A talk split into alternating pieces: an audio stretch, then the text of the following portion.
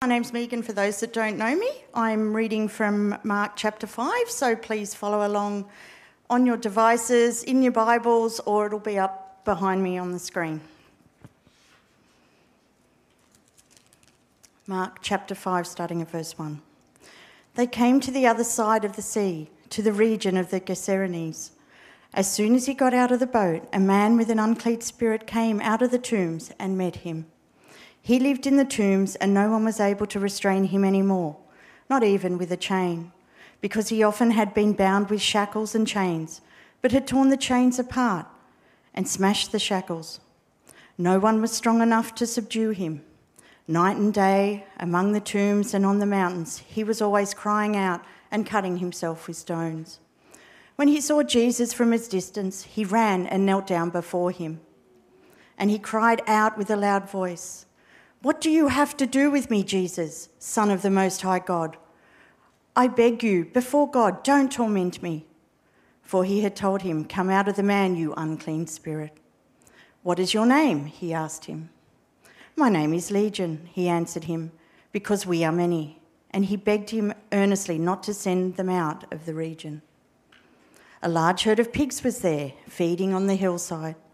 The demons begged him, Send us to the pigs so that we may enter them. So he gave them permission, and the unclean spirits came out and entered the pigs. The herd of about 2,000 rushed down the steep bank into the sea and drowned there. The men who tended them ran off and reported it in the town and the countryside, and people went to see what had happened. They came to Jesus and saw the man who had been demon possessed sitting there, dressed and in his right mind, and they were afraid. Those who had seen it described to them what had happened to the demon possessed man and told them about the pigs. Then they began to beg him to leave their region. As he was getting into the boat, the man who had been demon possessed begged him earnestly that he might remain with him. Jesus did not let him, but told him, Go home to your own people and report it to them how much the Lord has done for you and how he's had mercy on you. So he went out and began to proclaim in the Decapolis how much Jesus had done for him, and they were all amazed. When Jesus had crossed over again by boat to the other side, a large crowd gathered around him while he was by the sea. One of the synagogue leaders named Jairus came, and when he saw Jesus, he fell at his feet and begged him earnestly, My little daughter is dying. Come and lay your hands on her so that she might get well and live. So Jesus went with him, and a large crowd was following and pressing against him. Now, a woman suffering from bleeding for 12 years had endured much under many doctors. She had spent everything she had and has, was not helped at all. On the contrary, she became worse. Having heard about Jesus, she came up behind him and in the crowd and touched his clothing. For she said, If I just touch his clothes, I'll be made well. Instantly her flow of blood ceased, and she sensed in her body that she was healed of her affliction. At once Jesus realized in himself that power had gone out from him. He turned around in the crowd and said, Who touched my clothes? His disciples said to him, You see the crowd pressing against you, and yet you say, Who touched me? But he was looking around to see who had done this. The woman, with fear and trembling, knowing what had happened to her, came and fell down before him and told him the whole truth. Daughter, he said to her, your faith has served, saved you. Go in peace and be healed from your affliction. While he was still speaking, people came from the synagogue leader's house and said, Your daughter is dead. Why bother the teacher any more? When Jesus overheard what was said, he told the synagogue leader, Don't be afraid, only believe. He did not let anyone accompany him except Peter James and John, James's brother. They came to the leader's house and he saw a commotion, people weeping and wailing loudly. He went in and said to them, Why are you making a commotion and weeping? The child is not dead, but asleep. They laughed at him, but he put them all outside. He took the child's father, mother, and those who were with him and entered the place where the child was. Then he took the child by the hand and said to her, Talitha cum, which is translated, Little girl, I say to you, get up. Immediately the girl got up and began to walk. She was 12 years old. At this, they were utterly astounded. Then he gave them strict orders that no one should know about this and told them to give her something to eat.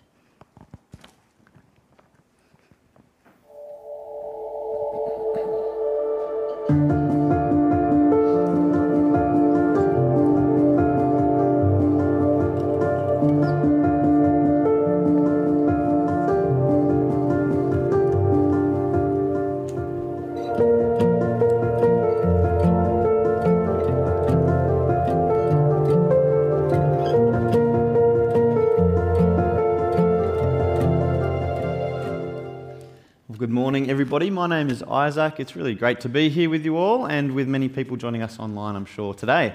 Uh, now, thank you for that reading. It was long, uh, lots going on. It's a pretty heavy kind of reading as well. Jesus is dealing with a lot of the brokenness in our world. Uh, so, I'm going to actually share a bit of a heavy story to start off with about a friend of mine. And it's a little period of time in her life, only a five week period. Uh, this friend of mine, I won't share with you her name or anything, she's not here from Sydney. Uh, but as a bit of context, she's a regular person. She, uh, she always wears rainbow kind of clothes. That's just kind of part of her personality. She loves singing. She's a great singer. Uh, what else? Oh, I've written a few other things there. One of my friends, that's all you need to know.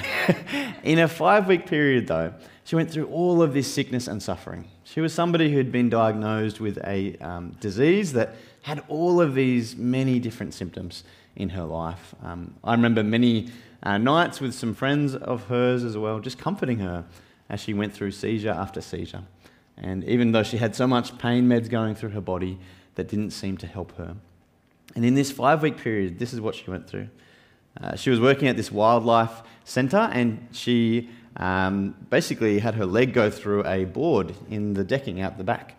Um, and as a result of that one little injury, uh, it cut you know, a tendon, a couple of tendons in her leg, and then she got diverticulitis uh, from that cut as well. And then she went to hospital a few times. Uh, she even dislocated a knee during that whole ordeal. Um, she even ended up getting blood clots in both of her lungs from that original injury as well. And then she went on blood thinners, which aggravated her pain from other illnesses that she already went through. And then last of all, uh, she went into surgery. This is only a few weeks after uh, that injury to get her gallbladder out. There was just all of these many different uh, things that she went through. And I wonder if you've known somebody like that, or maybe in your life you've been through moments like that. Just suffering after suffering, sickness after sickness. And it's insane. It, it's not right that somebody would go through that much from a simple kind of walk out on a deck, not expecting that that would change her life for that month. And she often found herself crying out to God, asking, God, do you care? Do you care that I'm in sickness, that I'm perishing here? And we all think that, right? We've all been through that kind of prayer. We've had times if, where we wonder if God is really there, if He really cares for us. Does He really care for those people who are suffering intensely? And that's the last question that we, the disciples have for Jesus. In chapter 4, See, Mark 4, verse 38, they call out to him when they're in this boat going through the storm. They say, Teacher, don't you care that we're going to die? Don't you care? If you're asking it even now, you're welcome here with us. Uh, it's, a, it's a good question to ask, to wrestle with, and there'll be no judgment here because we've all wrestled with that. We've all had those times where we wonder if God is really concerned for us. We think that God is like anyone else. And we might even think a bit like how Jairus does. He just assumes, look, it's too late. I've missed the boat. Uh, God was gonna, uh, Jesus was going to help me, but it's too late now. Maybe you've thought that thought as well. You know, God's got a big universe to run, he's pretty busy. Does he really care about me? My pain?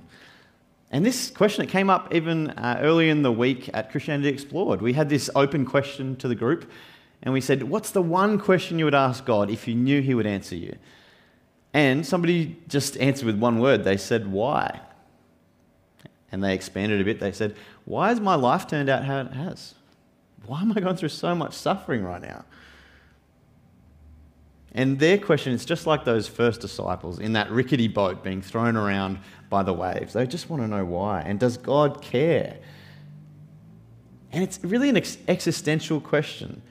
Like, God, does God see us in his pain? Can he help us as we're perishing and as we go through sickness?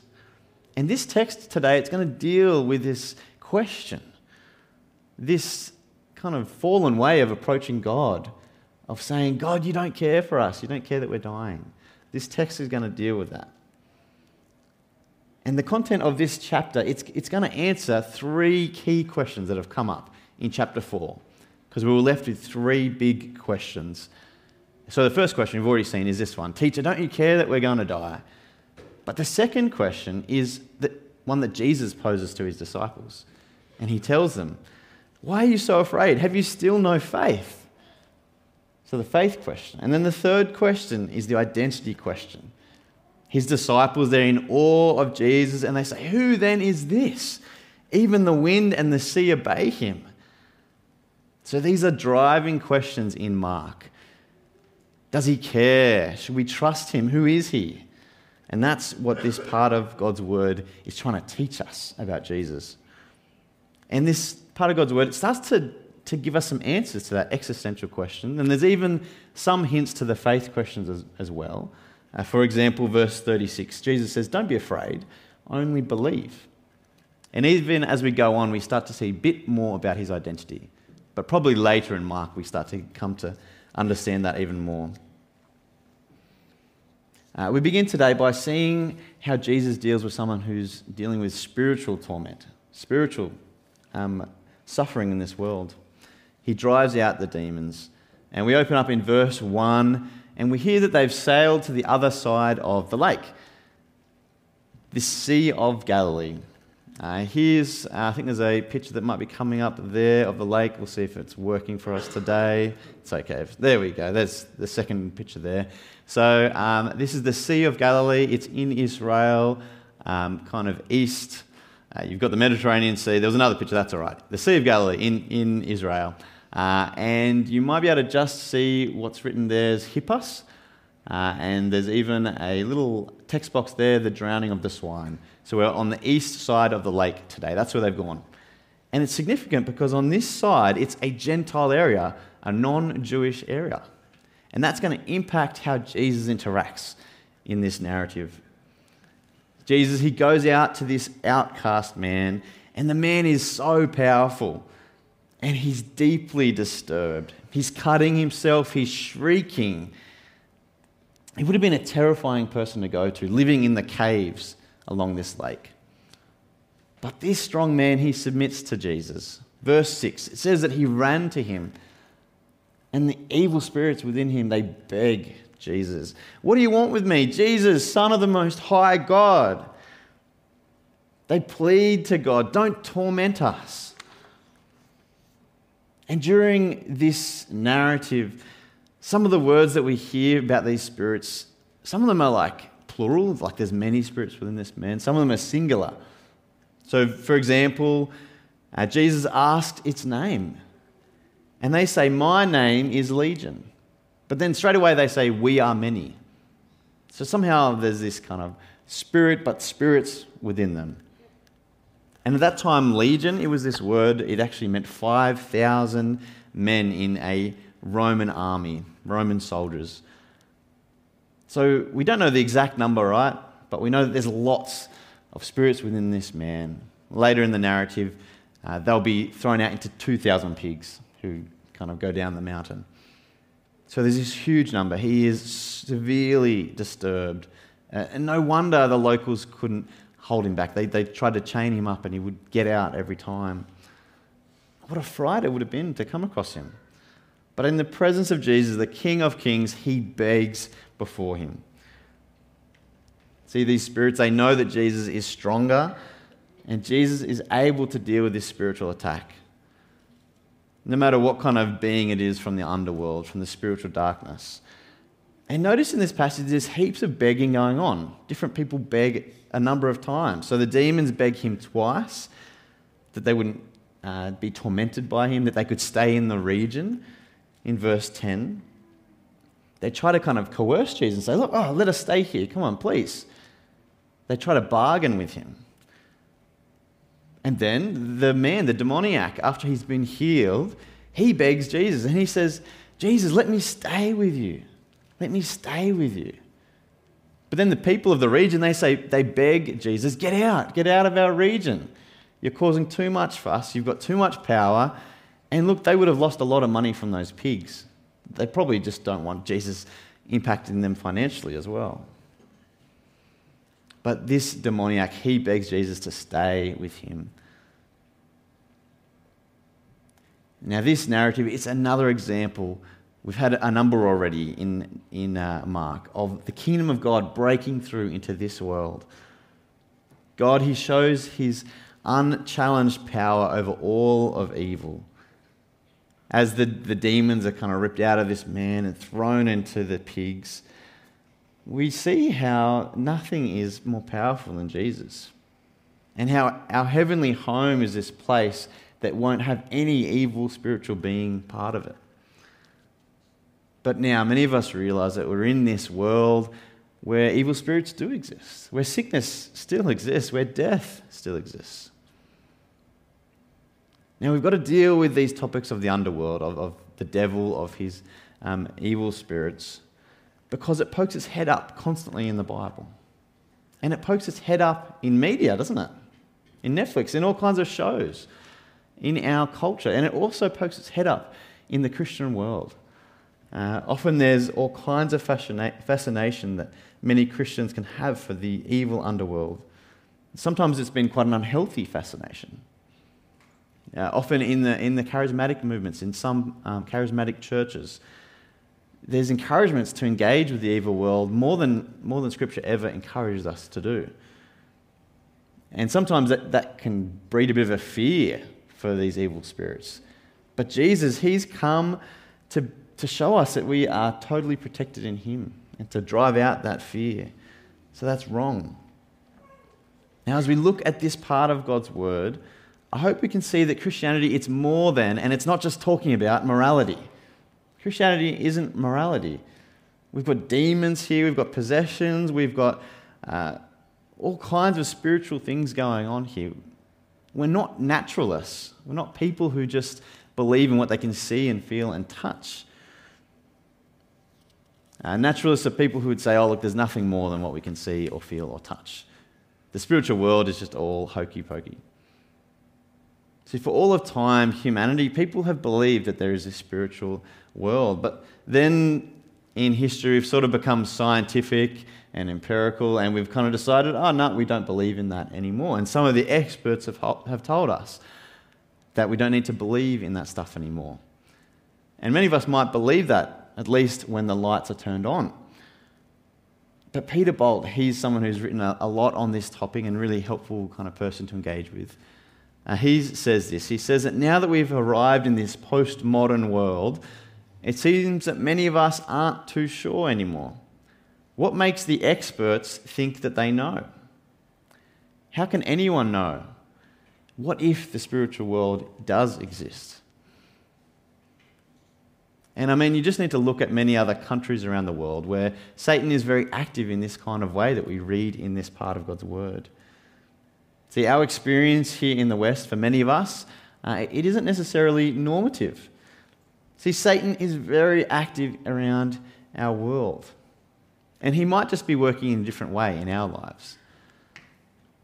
Maybe not so much through those demon possessions, but through other schemes of convincing people that they don't need God, that their sin doesn't matter, that you know God isn't even real, or that He's not real. Uh, Charles uh, Baudelaire, he's a guy who's famously said this, you probably have heard it before. Uh, the greatest trick the devil ever pulled was convincing the world he didn't exist. And it's true, right? See, Satan is working constantly around the clock in our world and in our country as well. But we have hope in this dark world. As those who follow Jesus, we're able to stand against so many dark and evil spiritual foes. He is victorious, and we are victorious with him. But how? Well, first and foremost, we have the Spirit of God in us, dwelling in us. There's no space for other evil spirits to come in. We have that amazing protection of God with us. And God equips us to fight this battle. In Ephesians, you can read about how we're to put on the full armor of God so that when the day of evil comes, you may be able to stand your ground. Or Romans 8:37. We're taught that as Christians, we're more than conquerors. And it's true in Jesus. We can be sure that you know, he'll, he'll do more than throw these um, spirits into the Sea of Galilee through these pigs. He'll throw them into hell, into punishment. Now, just as the kingdom broke through on this side of the lake, we will enjoy the perfect kingdom of heaven if we have faith in Jesus now. We'll enjoy a world that has no spiritual dark influences, no demon possession. And as we think about the underworld today, we might have realized that we never quite pay that much attention to it. Maybe we're someone who just, it never even crosses our mind. Or you could be on the other side of things. It's something that really fascinates you and you kind of seek that content out to an unhealthy degree. The movies and series about the dark underworld are really easy to find these days, and books and all kinds of things on the internet. Maybe you're someone who's had a bit of experience with the occult.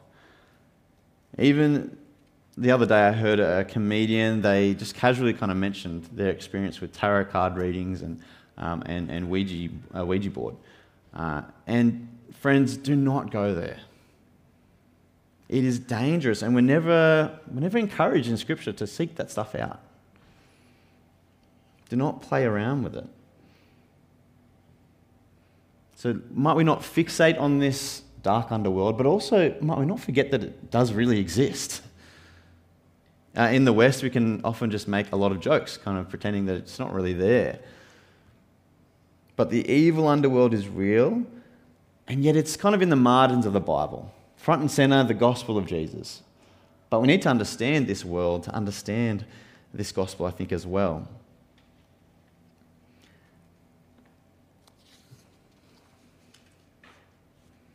We ought to remain focused on the gospel of Jesus not on some of these background sort of themes. And I, I, kind of noticed this idea as I watched a TV show, how I was just really focused on the background of what was happening in this TV show. I kind of missed the plot entirely. Uh, it's this show called The Letdown. I don't know if you've heard of it. Uh, it is on Netflix. Um, hopefully, the picture will come up there. That's all right if it doesn't. Uh, it's set in the inner west, so in this part of um, Sydney where I used to live. So I was just picking out all of these things in the background I was familiar with. Uh, there were pictures of a pub that me and my friend would often go to, or King Street where I was living, a bunch of kind of background images of that. Even the cafe that we went to, that was just over the road, was in this uh, show, which was kind of cool just to, to watch. But I just found myself constantly missing what was going on in the storyline because I was so fascinated with the background. And I think that's a bit like what some people can do with this whole underworld. They can get so fascinated and fixated on that and miss the main deal, the gospel of Jesus, the conqueror over all of that world. But what about our biggest foe in life? What about death? What does Jesus have to say about death? Well, we probably know. We've read the Bible already this morning. He deals with it. He brings this little girl back to life. In verse 21, it tells us that Jesus and his followers, they, they jump back into the boat. They head to the other side of the boat. So they are now going to this Jewish area. So it's actually on the west or possibly the north of the lake there. So they're going to this Jewish area. And why does that really matter?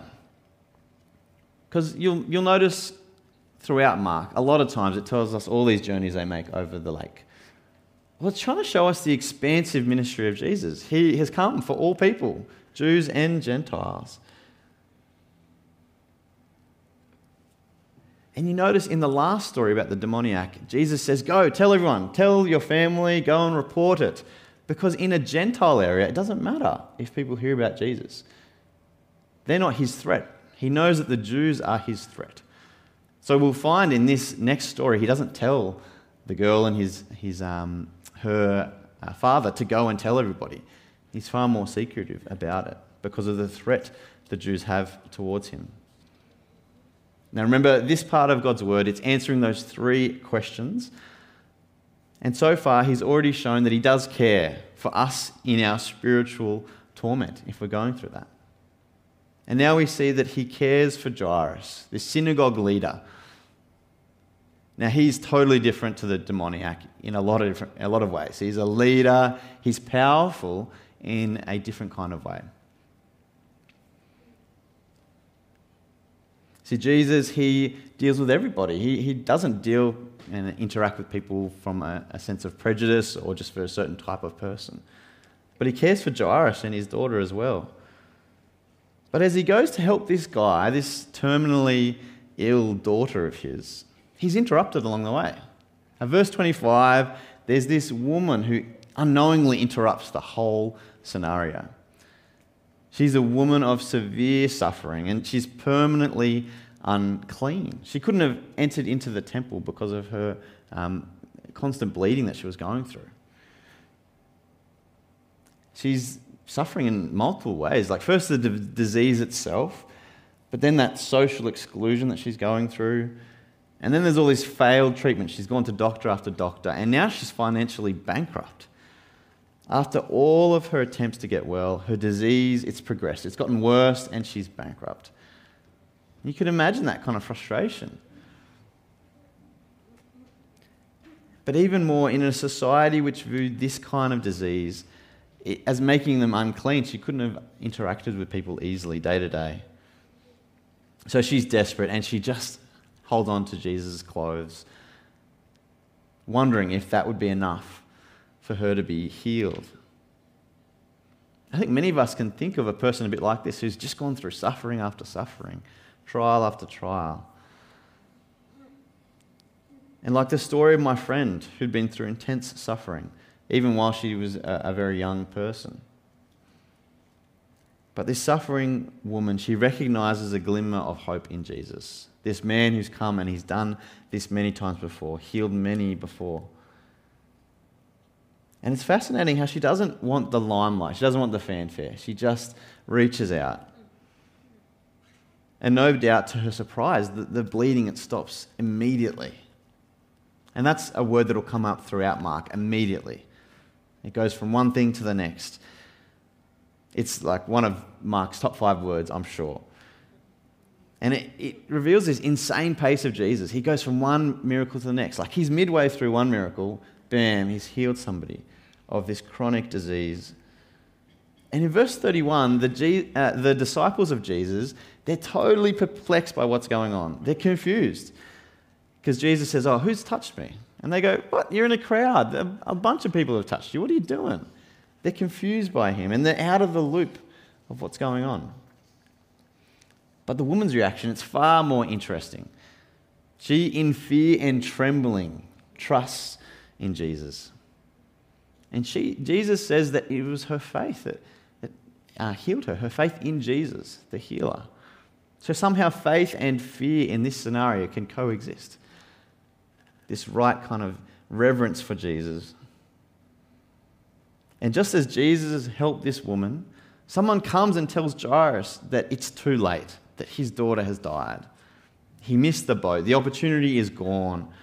She's dead. And a lot of us can be a bit like Jairus, must have been in that moment. We can think God's love doesn't extend to us. His care is for others. He's a busy God, and he doesn't really care for us in our suffering right now. But it couldn't be further from the truth. Jesus' words here are so interesting. He tells Jairus, Don't be afraid, only believe. See, don't fear that your daughter has died, even though that's the report that you're hearing. He's rebuking this specific kind of fear. Like, don't fear, I'll sort this situation out. So, we've just had this narrative of a woman who came in fear and trembling before Jesus, yet who had faith in Jesus. And we compare it to Jairus, who had a different kind of fear this fear that his daughter has actually died. And Jesus tells him to get rid of that kind of fear in this moment. And he, Jesus joins them along as they're grieving for this girl in the family home. In verse 39, we hear how Jesus had the nerve to ask this grieving family what was going on and why there was such commotion. He says, Why? what's going on? Why are you so sad? And you can just imagine that happening today at a funeral and how he'd be cancelled straight away. He'd be thrown out of the funeral procession. But he goes even further and tells them that their girl hasn't died, she's just asleep. And the people, like you can imagine all kinds of reactions they might have. They kind of take the high road. They don't seek to punch him, but they kind of just laugh in his face. Like, come on, sure. She's just asleep. We've seen her. She's dead. It's like, Jesus, are you just adding insult to injury right now? What are you doing? But rather than arc up, they just laugh at his, uh, what he says. But then Jesus says, Little girl, get up. And she raises from the dead. Such power in simply his words. There's nothing gradual or partial about it, it's immediate. She stands up, and there's life to her body. Her legs start to carry her weight again. And Jesus, he, he extends his care. He says, Look, go and get her some, some food to eat so she can re- be restored as she recovers. See, Jesus is willing and able to deal with our biggest enemy, which is death. He can do it. But clearly, the full, the, the perfected kingdom of God hasn't come yet, right? We, we still have this fear of death because we will ultimately die. We still live in a world full of spiritual death and disease. And it's in these unique trials of demons, death, and disease it's in these kinds of trials that our faith is really tested. We might be tested for how we think about God. And over time, I've met lots of people who I don't think they've really changed their idea on the identity of God or the identity of Jesus, but the suffering in this world has just worn them down. They, they stop trusting that God really cares that they are perishing. That's the question they've lost hope in. Suffering takes over. The taunts of Satan engulf them like this seed um, thrown amongst the thorns. And it's tragic. I have a family member who, who's gone through that kind of journey. And I think they still believe every word that Jesus says about himself. But it's that personal belief that God cares for them in their unique suffering. Their disappointment in humanity, their disappointment in the church, over time seem to be extended to their disappointment in God and it's devastating. Like a lament for God, just coming up with this idea that God, He's sovereign, but He's uncaring. He's un, unable to help me in my need. And He doesn't really have a concern for me in my struggle. But notice today the kind of heart Jesus has for the battlers in our world. The kind of heart He has for those of us suffering in all kinds of ways. He went to this guy living in caves who none of us would even approach. And he went graciously to him. He healed him through and through. And he gladly restored this woman who was going through chronic disease. He was willing and able to help this synagogue leader to, to bring his daughter back to life. See, friends, even death has nothing on us now for all who trust in Jesus will live even though they die. And I'll leave us today with a promise to those who trust in Jesus, who have that faith. Uh, it's part of a letter of encouragement in the Bible, in the last book of the Bible, uh, to a particular church, the church in Philadelphia. It comes from Revelation 3:10 and it says, "Because you have kept my word about patient endurance, I will keep you from the hour of trial that is coming on the world." To try those who dwell on the earth. I am coming soon. Hold fast what you have, so that no one may seize your crown. Friends, let us hold fast in the midst of suffering, knowing that there is a salvation to come where there will be no demons, death, or disease. I can't wait for that day. Let us pray and give God thanks for that hope. Please pray with me. Our dear Father, we're in such a broken world. And many of us might be really feeling that even today. Uh, please fill us with a great comfort in you. Help us to not be so discouraged by suffering in this world that we start to lose hope in you and assume that you don't care. Uh, Lord, please work in our hearts. Help us to have a solid view of your identity and the identity of Jesus, and a solid answer for that question if you really care. We thank you that you've shown your care to us in Jesus, that he has come and he's not just caring, but he's able to help us in all kinds of suffering in this world. Might we hold on to him all the days of our life. We thank you for the world to come, which we look forward to. And it's in Jesus' name we pray. Amen.